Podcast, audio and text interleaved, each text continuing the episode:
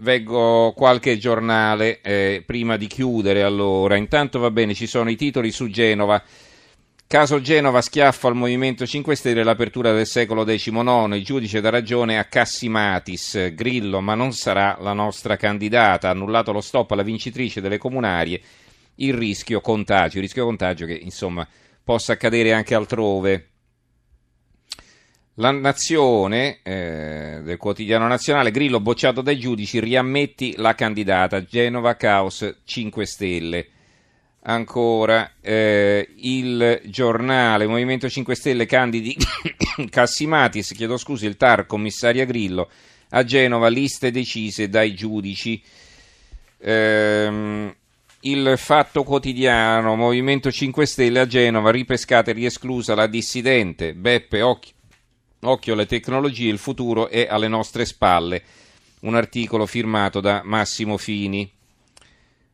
Libero, i giudici decidono al posto di Grillo. Il manifesto, qui ci aprono loro con la notizia Castigatis, quindi giocano sul cognome Cassimatis e c'è una foto di Grillo e Di Maio. Marica Cassimatis vince la battaglia legale sulla candidatura a sindaco di Genova, il tribunale annulla la sua esclusione dalla competizione elettorale e boccia le comunarie bis imposte dai vertici 5 Stelle. Grillo non può decidere le candidature locali, ma il leader nel caos non molla.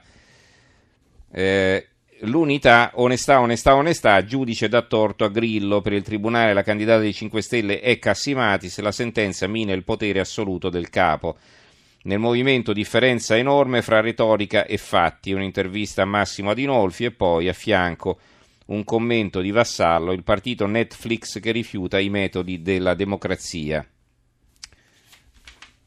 Italia oggi, Movimento 5 Stelle il 36% è di centrodestra mentre il 34% è di centrosinistra, ecco perché Grillo non riesce a fare scelte precise.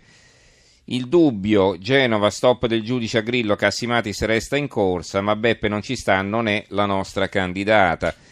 L'opinione, Genova e l'unità, i guai di Grillo e Renzi. La denuncia di report sui presunti traffici legati alla testata storica della sinistra mette in difficoltà l'ex Premier, mentre la decisione della magistratura di sconfessare l'operato del garante sulle comunarie genovesi colpisce direttamente il leader dei 5 Stelle.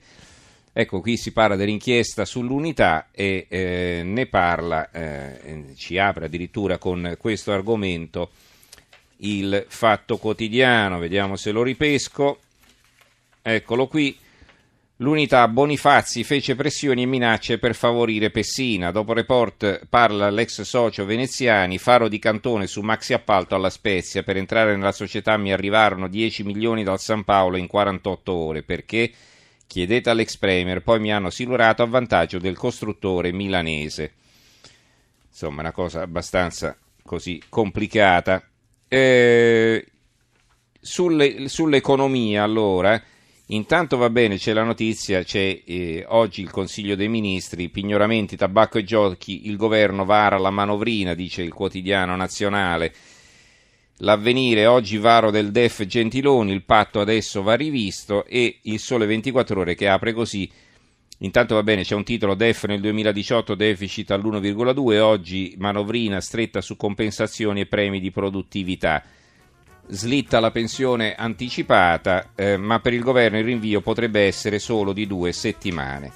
Allora, intanto chiudiamo con questa bella notizia, multata per la messa in piega, la finanza salva la parrucchiera, quindi si è chiusa questa storia e si è detto che un'inesatta interpretazione della norma tributaria da parte della pattuglia operante, quindi niente multa per la parrucchiera che si era fatti i capelli da sola.